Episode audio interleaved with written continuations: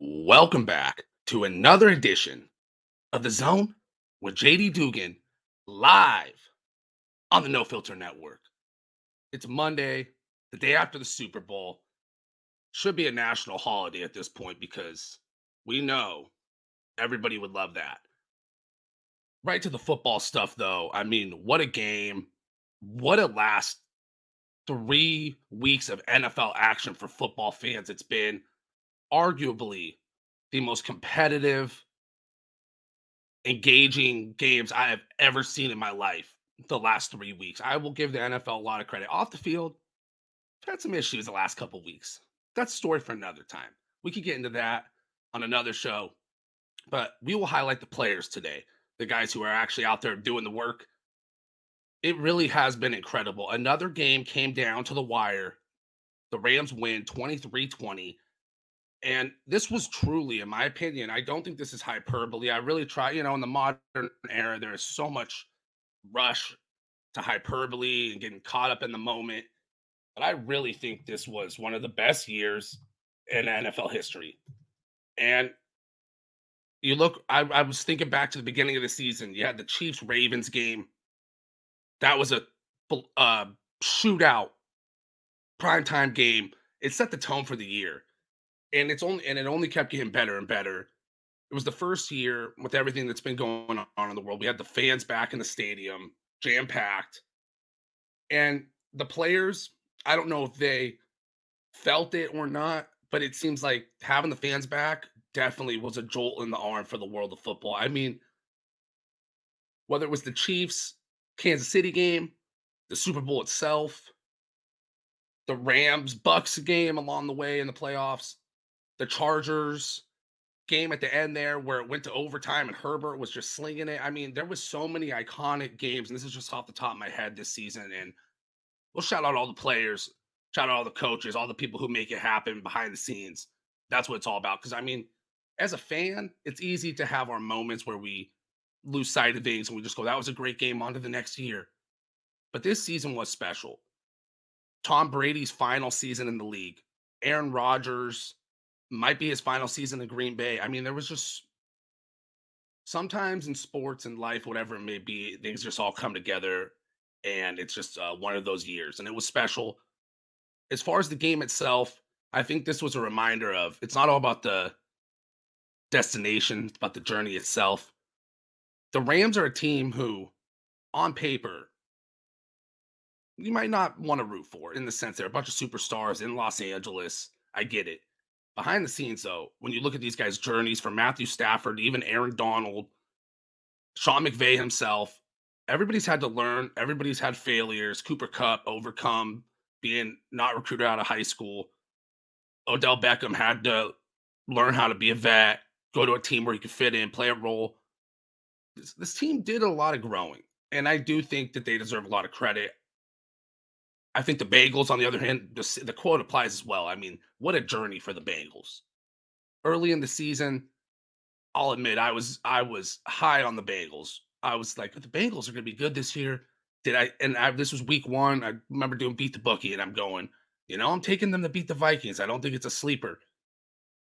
I never expected this, mm, and I do wonder if Zac Taylor, the Bengals head coach, doesn't get enough credit because they have so many star players He's the one who put him in the position to succeed. We haven't heard his name mentioned a lot with the elite coaches, but he's only 38 years old.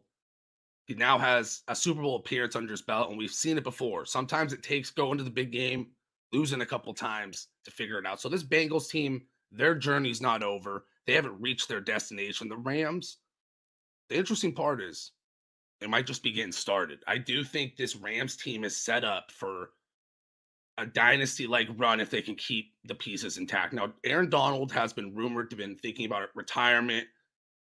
I believe he's a family man, and rumors he's just kind of wants to spend more time with family, those kind of things.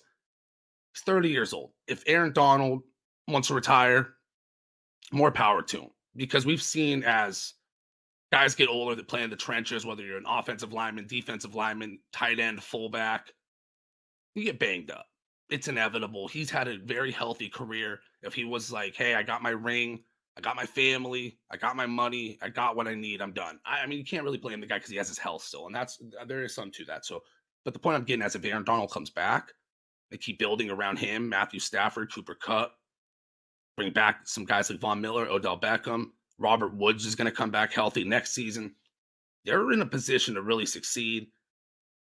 And I will say this one last thing for a lot of people, I do think the Rams have turned into kind of a Hollywood kind of team where a lot of people, it's easy for Stafford and some of these guys, but LA in general, I'm, I'm a Southern California guy, but I'm not an LA sports guy. I'm a Angels fan, Bears fan, Clippers fan. I've dealt with a lot of losing seasons, so I, I get it. But I will say this about the Rams and their fan base here. There's a lot of new Rams fans that are just your typical, you know, they just wanted a team to root for and they love it and happy for them they got a Super Bowl this quick. But there is those old school diehard Los Angeles Rams when they were playing in LA and Orange County at Angel Stadium back in the day. I grew up in this area and I knew a lot of people growing up who were big time Rams fans or their family was Rams fan and they basically would say like can't watch the NFL almost because you know we don't have our team anymore. I'm a Clippers guy. If the Clippers leave LA, it would be hard for me to enjoy NBA as a pure fan the same way I do this as a sports journalist, but I totally get it. So I'm happy for those people. I think that's kind of gotten forgotten in the mix. It's only their sixth season back in LA. So I won't ramble about this all day. I just think this was such an interesting journey for both teams. Kudos to the Rams for getting it done. And I will say the Bengals deserve a lot of credit because every time people counted them out, they just kept on fighting. They just kept on clawing back in it. Great Bengals reference there. And I just think there's uh I could go on and on, but the future's bright for the Bagels. I do think the AFC is stacked and the NFC is wide open, and that's why the Rams do have a chance at making a real run if they can keep some pieces intact and Sean McVay does come back. Okay, because there was a rumor McVay was going to retire. I think he put that put that to bed last night in the post game interviews. I think he said, "I'm going to go party tonight. I'm not worried about that. I'm so happy for this team." He's 36 years old. If he wants to retire, go for it. That dude has a chance to be one of the all time great coaches, in my opinion. I know my good buddy Rico from our show, the Rico and JD show, he might disagree. He's not the biggest McVay fan, but he did make the comment if McVay was coaching the Cardinals, I would be happy. But okay. One thing we will do here to honor Matthew Stafford in his first championship ring and as a former first round pick, just to show how rare it is for a quarterback to be a first overall pick, excuse me, first overall pick. There's only a few guys who've won Super Bowl rings and drafted first overall since 1980. Let's go over the list to show how rare it is and how elite of company Stafford just joined. We got Troy Aikman, John Elway, Peyton Manning, Eli Manning, and now Matthew Stafford. Five guys. That's it. I mean, Aikman, Elway, Manning, the Manning Bros, I'll just say, and Stafford. I mean, Matthew Stafford's a guy who his legacy is going to be so interesting. I saw the question trending on social media last night Is Stafford a Hall of Famer? I think with this ring, if he retired tomorrow, he would be a Hall of Famer one day, but it would probably take a little time. I think if he plays three, four more years, he's going to be a Hall of Famer. His numbers, he's going to end up in the top seven in most of the passing categories if he plays long enough. The guy is in arguably the best offensive system in the league with the best receiving corps in the league if Beckham comes back. So Stafford has a chance to get a couple more, but and he does have a chance to be a Hall of Famer. I really do. And I think if anybody sums up what it means to be, in my opinion, an old school throwback football player, Matt Stafford's one of those dudes. He played for the Detroit Lions for 12 years, never stirred the pot, never shook shit up and was like, I need to get out of here. Year one in LA, those 41 touchdowns makes Super Bowl wins it. So there's something to that. I mean, that's what it's all about. That's the the journey, not the destination. But I mean, hey, it's a hell of a destination to end up with that offense. So I think Stafford's a guy who he will get in the Hall of Fame. And now the other thing on this list I think is interesting. Who's next? Who's the next former first round pick, for excuse me, first overall pick at quarterback to start a game and win the Super Bowl? Obviously, Joe Burrow was this close. I mean, he was an intro, you know, a couple seconds away there from having a chance, a couple plays away from having a real chance. So Burrow, obviously, I like his odds. Kyler Murray, before all this Cardinals drama, I probably would have put him on the list. I was very high on them early in the season, but we saw what happened when it collapsed, and that's definitely worrisome. And not to toot my own horn, but That was my one concern about the Cardinals. I remember saying it when they were like eight and two. I said, "What happens if this team hits a, a bump in the road because they got a young head coach, a young quarterback, and it's just you haven't dealt with that much." And I will say this again, something that Rico from the JD and Rico show might disagree with because he's a Cardinals guy, and I'm sure he's frustrated with everything going on there and how that season ended. So Kyler Murray is a guy who the potential's there. I think he has. They're gonna have, they're gonna have to take time, and he could be a guy who could win a Super Bowl one day. But we're gonna we're seeing, regardless of how talented a kid is, a Joe Burrow, a Kyler Murray, pick and choose your young quarterback, Allen, Mahomes. It does take a full system around them, having the head on straight, all these things. So there's so many elements to it. So Joe Burrow, Kyler Murray, Trevor Lawrence, Baker Mayfield, and Jared Goff and Jameis are really the active starting QBs who have a chance. Jared Goff, it's funny to think if he would have won that Super Bowl, where's his career trajectory? Because numbers wise, he was putting up good numbers in LA consistently. But Stafford, of course, was upgrade. But now, you know, he's in Detroit, and I don't think he's going to be winning a ring anytime soon. So, anyways, I think Burrow has the best chance. It's just going to be tough in that AFC going forward with so many good, young, talented teams, so many good head coaches, so many good quarterbacks. It's it's stacked. It really is. So, a lot of credit to Stafford.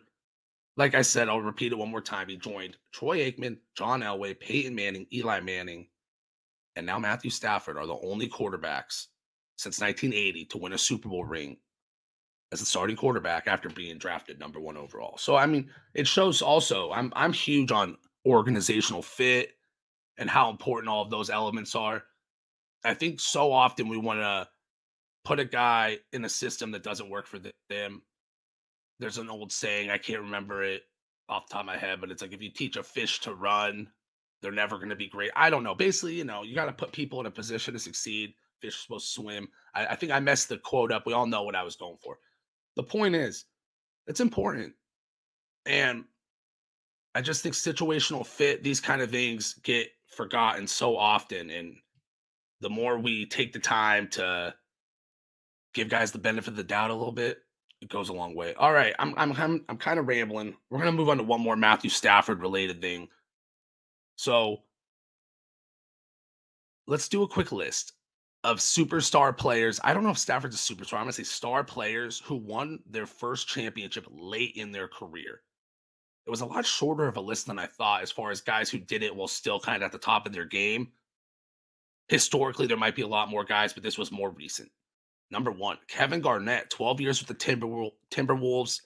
Very similar journey as Matthew Stafford, played on a terrible franchise tried really hard, got them to the playoffs a couple times. Eventually, it was rewarded, went to the big city, got that championship ring in year one. So, Kevin Garnett, former NBA All Star, number one on the list. Number two, another former NBA All Star, Gary Payton. He won his NBA championship in his 15th season as a role player on the Miami Heat. Just evidence it takes time. Dirk, the legend, took him 13 years with the Mavericks to get his first ring. Took 15 years for Alex Rodriguez to get a championship ring after starting his journey in 1994. He got one in 2009.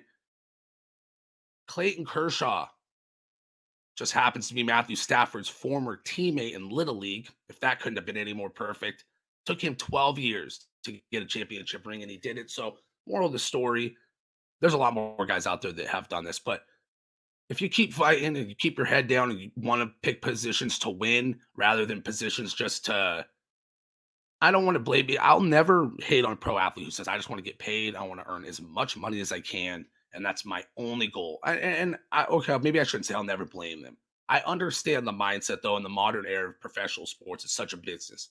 At the same time, this is where making those legacy kind of moves come into play. So making a sacrifice because a lot of guys, as they're aging, we all know how it is.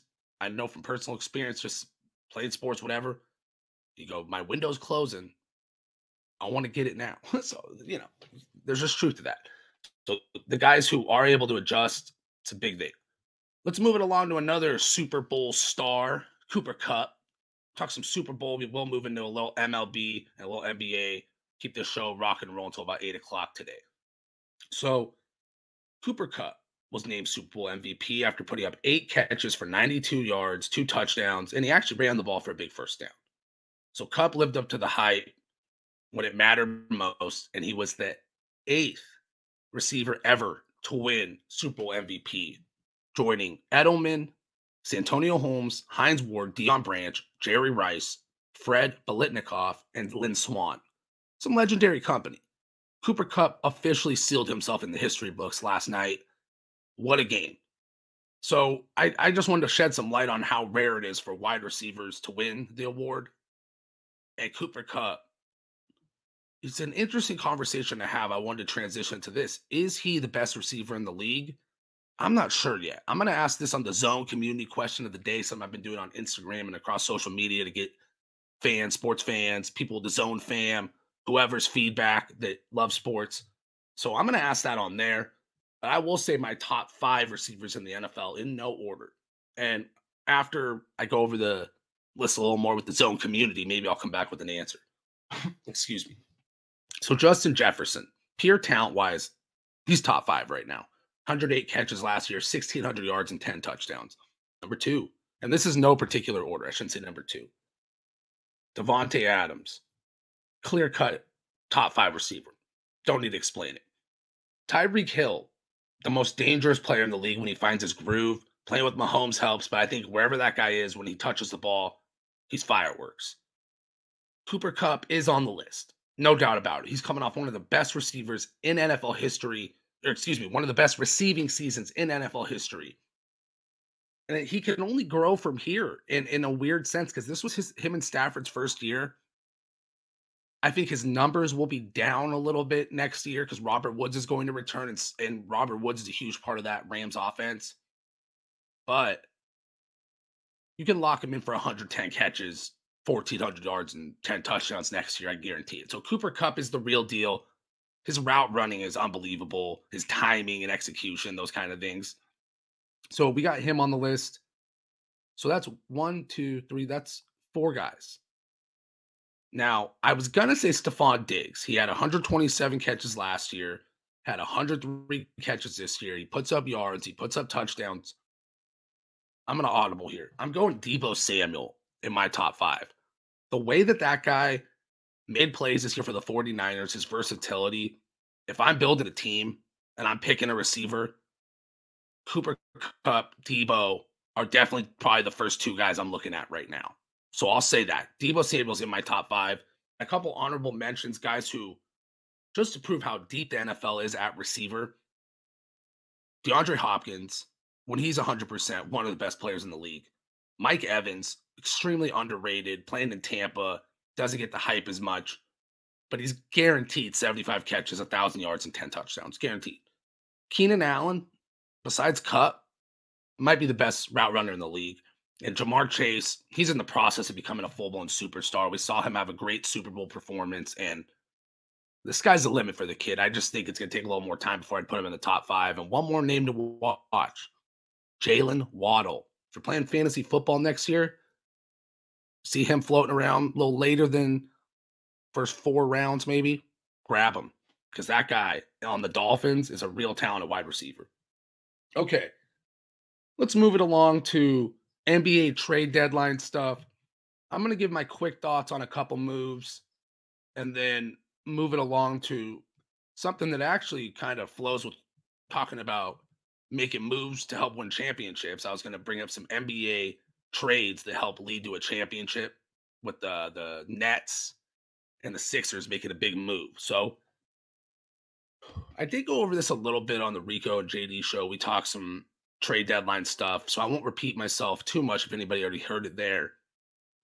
But this is one of the Nets and Sixers deal with James Harden and Ben Simmons being the featured trades, trade pieces.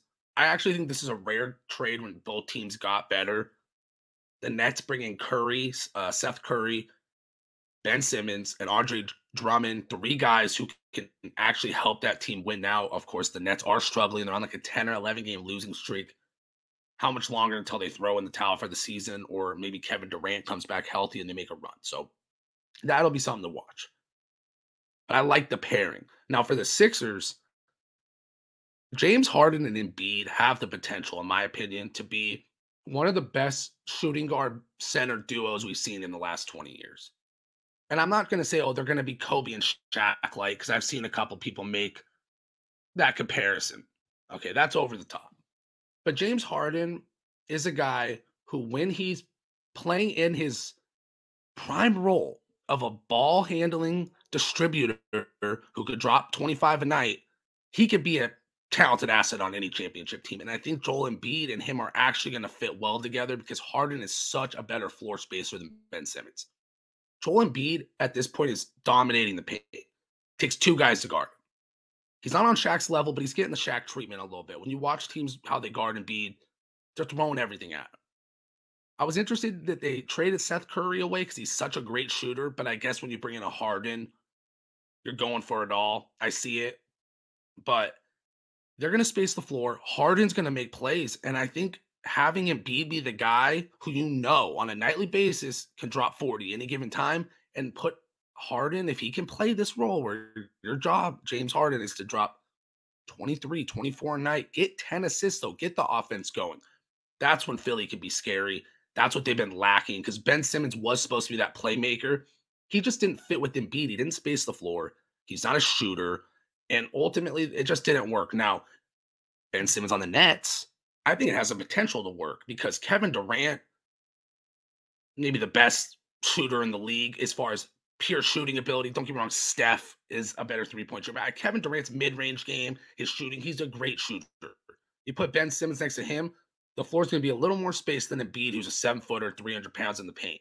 And that's just the reality of the situation. I think moving forward, I'd look for both teams to get it going after the break. So I, am just interested to see what happens, but it's going to be a lot of fun. Another trade I wanted to get to that I thought was interesting. We got about 20 more minutes left of the show here. Talk a few more trades, a couple more trade deadlines up, and I was going to grill the MLB for a few, but we'll see if I get to it. I think the McCollum trade to New Orleans has, has been a trade that hasn't got a lot of talk, but I oh I got some knock action here from the one and only Rico. Get him in here. I think McCollum could be a great fit next to Zion and Brandon Ingram in New Orleans, two young players who right now that team's figuring it out. But you add a veteran shooting guard who can get you 20 a night, playoff experience. I really like that pickup. I think in the long run, I would look for CJ McCollum also to take a leap as a player because him and him and Damian Lillard are very similar. You look at McCollum, give him the opportunity to be a facilitator, more of a playmaker, and he could do it. So I think they're going to put the ball in his hands more. Let him be the guy in closing time who's running the offense next to Ingram and Zion. This is maybe next season when they're healthy. Look for them to be a playoff contender and McCollum to take an all star type leap. That's my quick little hot take of the day there. Because CJ McCollum has been all star talent. It's just how is he going to make an all star team when he's playing right next to Damian Lillard and they're both playing for the same, they're basically doing almost the same thing. So we're trying to get Rico in here via the knock. It hasn't popped up yet. We'll give it a second. Oh, there's Rico with the headband today, ready to ball on him for sure. What up, man? Suppers.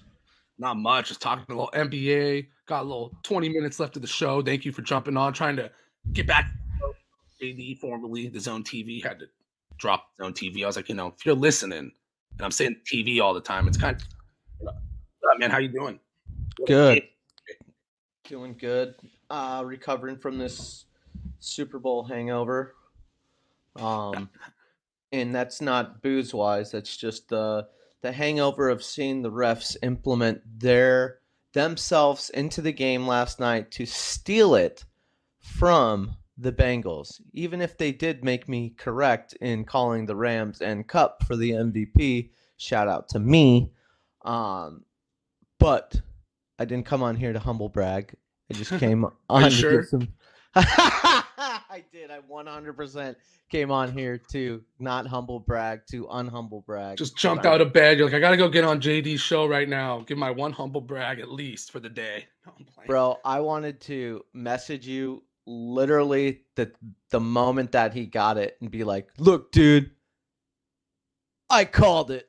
I definitely thought about it. I'm like, hey, Rico definitely was on point with that one. You've been saying it. You're like, Kupp's gonna win the MVP. They're gonna win. Kupp's gonna win it. I'm like, yeah, no, you were on point. I should have thrown. We should have thrown some money down, or maybe you did have. throw some money down. Yeah, right.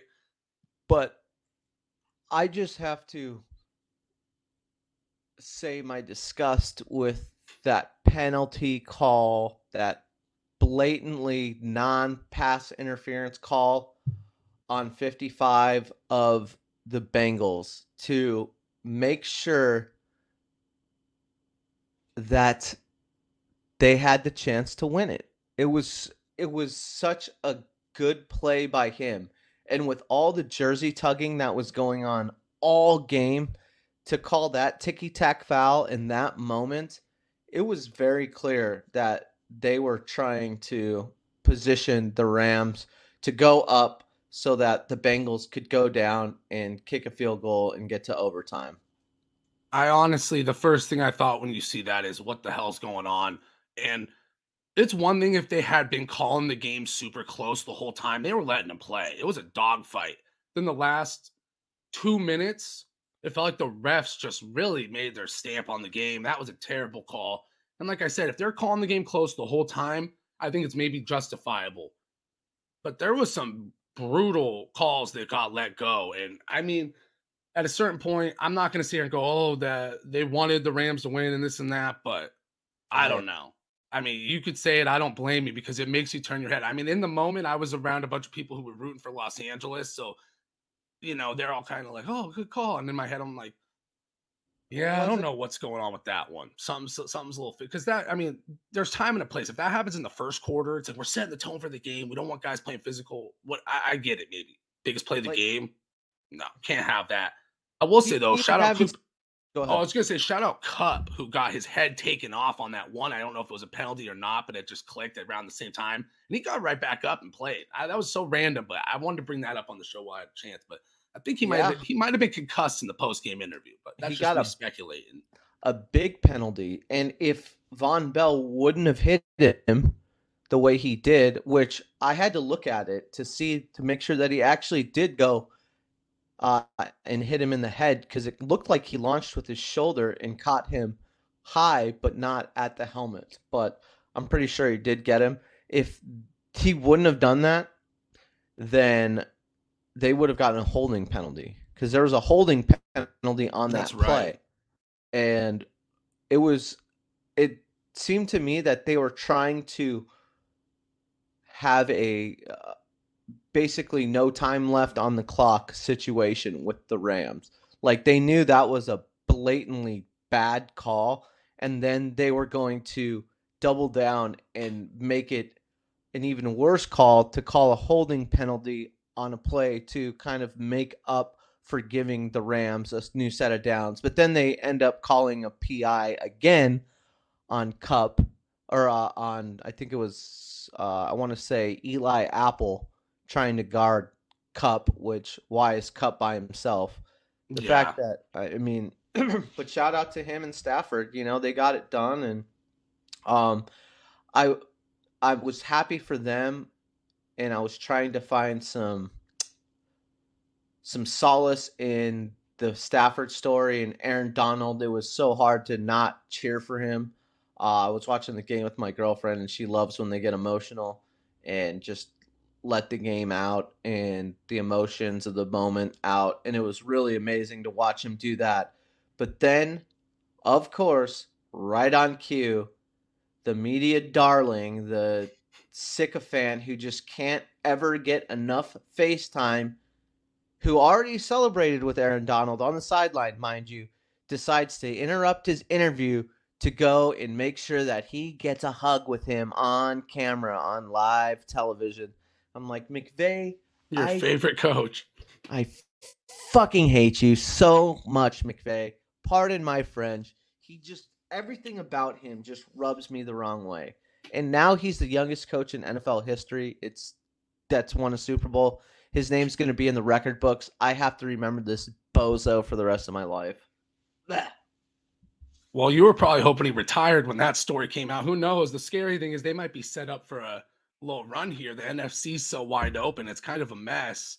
Your Cardinals, they're right on the fence. Where if they could get it together organizationally with the Kyler Murray stuff, they were just coming off they were the hottest team in the league to start the year. I was just talking about that earlier in the show how I mean, it's interesting. So they're I mean, they could bounce back. The NFC does have some good teams, but the Rams are in a position to make a run. I know you don't want to hear that with McVay, but something to remember. But it's, no, for sure.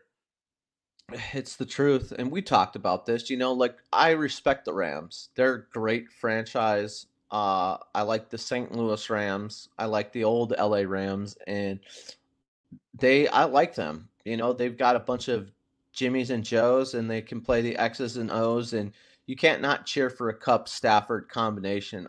I mean, no doubt yeah. about it. Once Aaron again, Donald also. I, I, I, you're, I was saying all the same stuff earlier, but I feel like everybody in the sports world, there's certain guys that you're just like, these dudes have worked for it. They deserve it. It doesn't matter if you're a fan of the team or not. Like Aaron Donald, you're like, this dude's been working his ass off. He was on the Rams when they weren't good, so you know he stuck with the team. Has the sees both ends of the you know spectrum, and that's what it's all about. No, for sure. Yeah. I mean, so much to break down from that Super Bowl. I'm sure we'll get into it more Friday. But no, I'm like, thanks for coming on here. I mean, you keep keep it going, but I'm just like kind of mind blown from the NFL season in general, man. This was like I was saying earlier, this might have been the best season of all time. I mean, every week it felt like delivered. Like it was unreal. Mm-hmm. Yeah, it it was, and it was a an amazing playoffs. Uh, it's to be sad that that was the last game. Uh, the only thing that was subpar were the Super Bowl commercials. Definitely terrible last night. Terrible. I mean, okay, we get it. Electric cars and um, cryptocurrency. That's... I was gonna say we're just bringing the future in with the Super Bowl. What was up? It was like all robot. I'm like, we're just going for the robots next year, aren't we? Yep, all robotic. Uh, they made it look like more like a video game too. I don't know if you noticed the uh, the new uh, fonts and the way they did the bottom scroll, the ticker, and all that stuff. It looked like a video game. I was like, oh boy, here we go. Um, right. And then the halftime show was pretty good. Uh, I, it was it was good. You know, I knew the songs that they were gonna play. I was hoping they would play some deep cuts. The only uh, bad grade that I gave them were the dancers trying to do sea walks. Like I live and die for Crip walking, okay?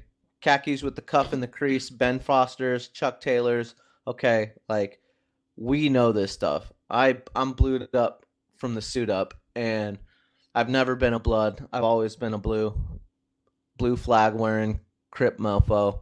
Um and Crip walking is a part as you being from Southern California should have a profound appreciation for the art of crip walking and they had these like ballet dancers out there trying to do their own form of crip walking in khaki suits and i was like get them off my screen right now it had a weird vibe to it for sure. I was thinking this, I, the the backup dancers, my head too, and it was pretty funny seeing Fifty come out upside down at this point. He's like a big old dude, he's a little older. Yeah.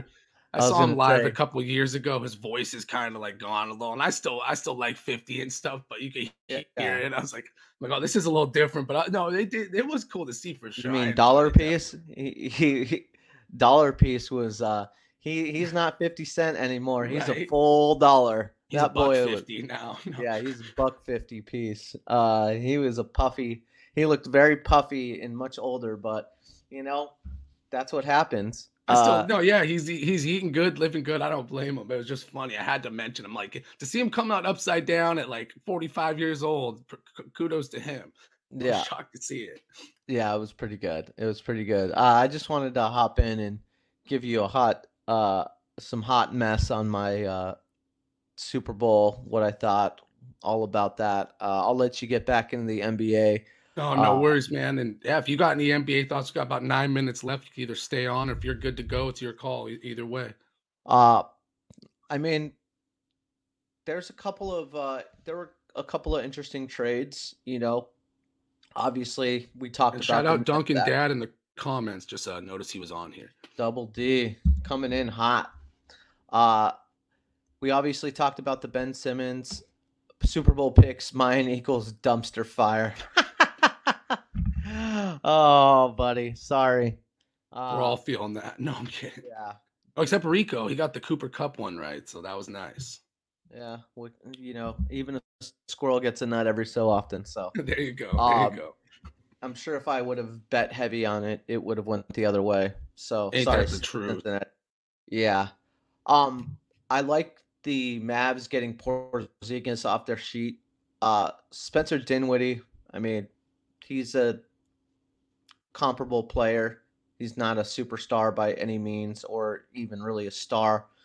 Uh, he can He could play off the ball better than Porzingis probably, but yeah, I know what you mean. Yeah, he's Yeah. not the guy who's going to push you over the top to win it all or nothing. and neither is Porzingis. No, exactly.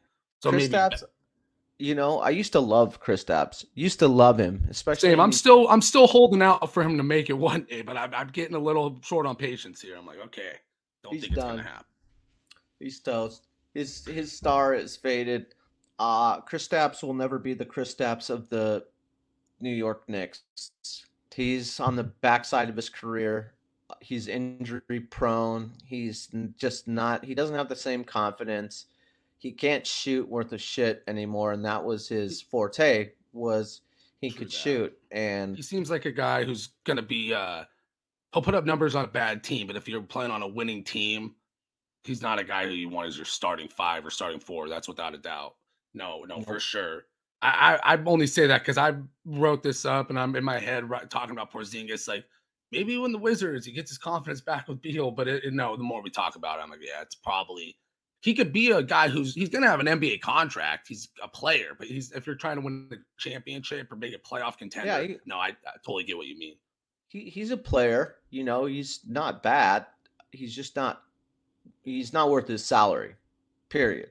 And to No, get that. that. off your books is a big play by the Mavs, so they can Definitely. uh, fish around during free agency and all that stuff. Um,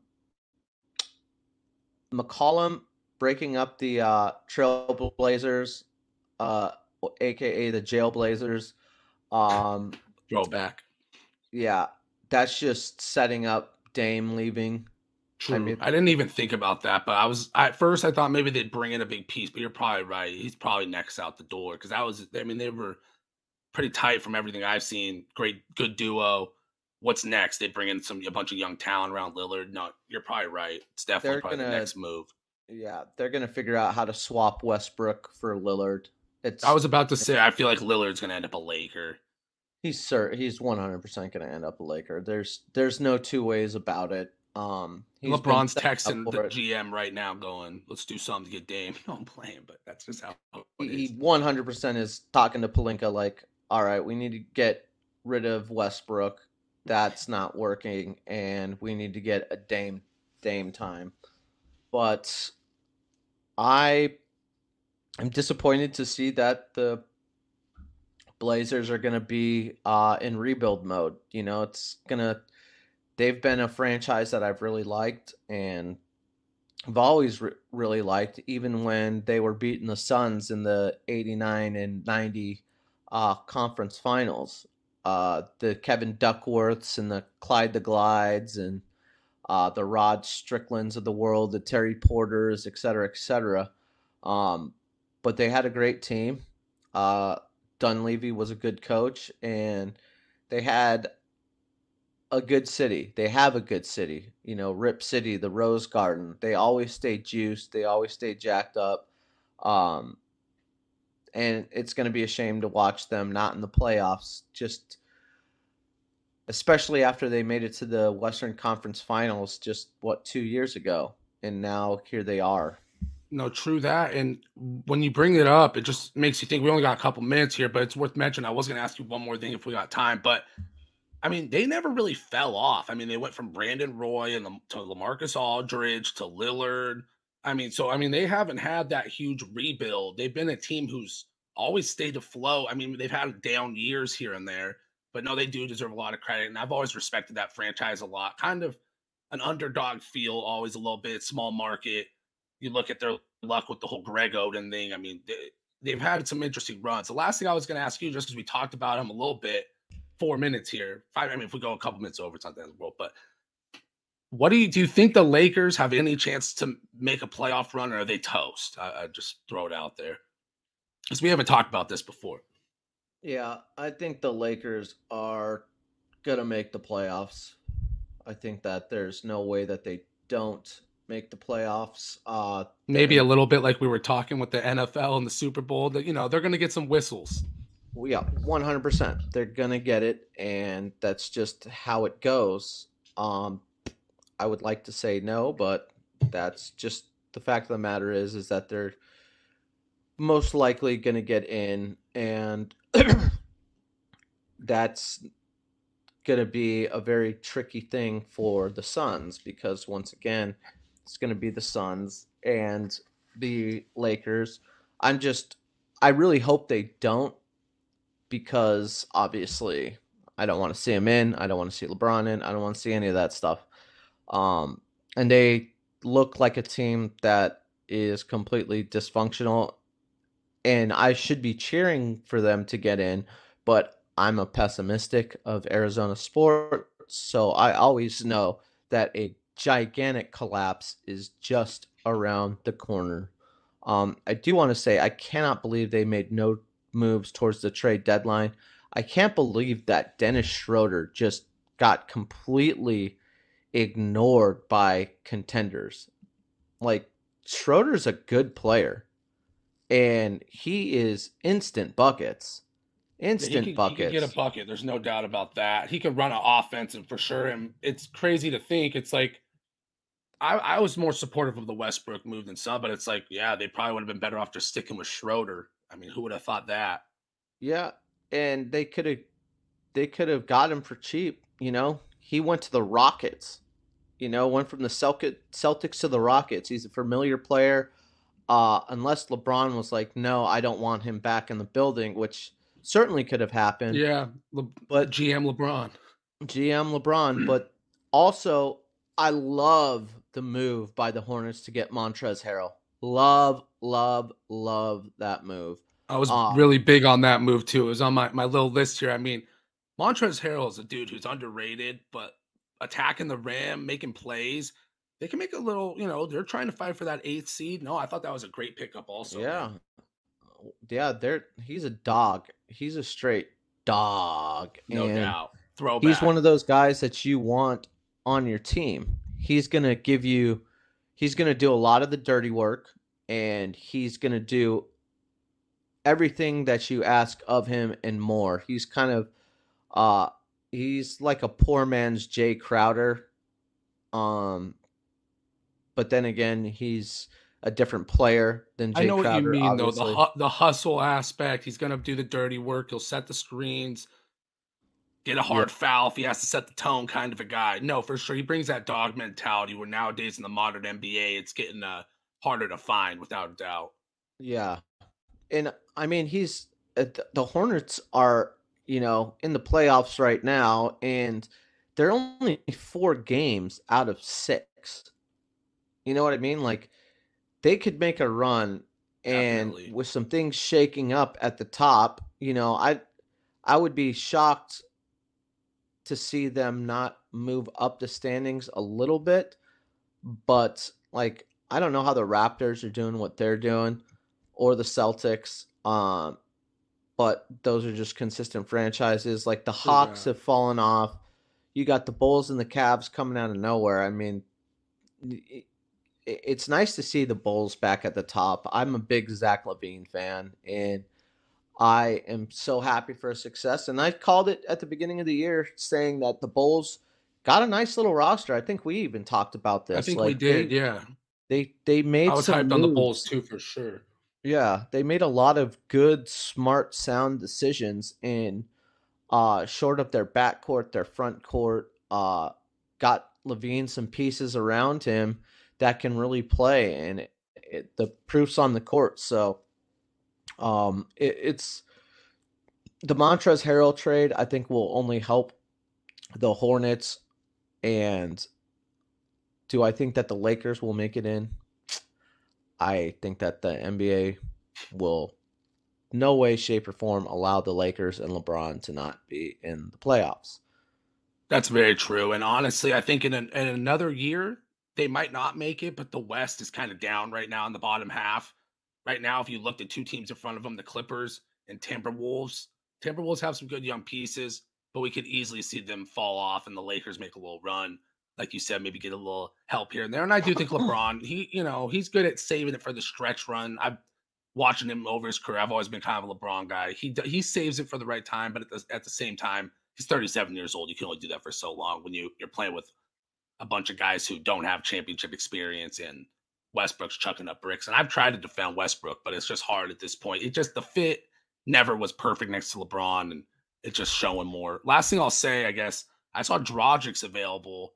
I think he would be a great fit for the Lakers to pick up a guy who you could almost move Westbrook off the ball, let him just be a rebounder and this kind of stuff. But yeah, they like you said, they they're probably just trying to make the playoffs at this point. I don't see a real run happening, but hey, can't count LeBron out at this point on. You're probably saying otherwise, but anyways, well, Rico, that was a great show. It's 802. Don't want to go too long. I know the daily hustle is about to pop off on No Filter Network. So thank you for hopping on here. Looking forward to Friday. Gonna try to get back on here in the mornings a little more. Been trying to find the groove with the schedule and everything. You know how it goes, but thinking mornings are probably good. It's a little early, but you know, with more and more East Coast love hopping on here from the on No Filter Network, maybe it'll work out. So, you know, on the West Coast, just waking up, but East Coast, you know, you guys are rocking and rolling. So all good.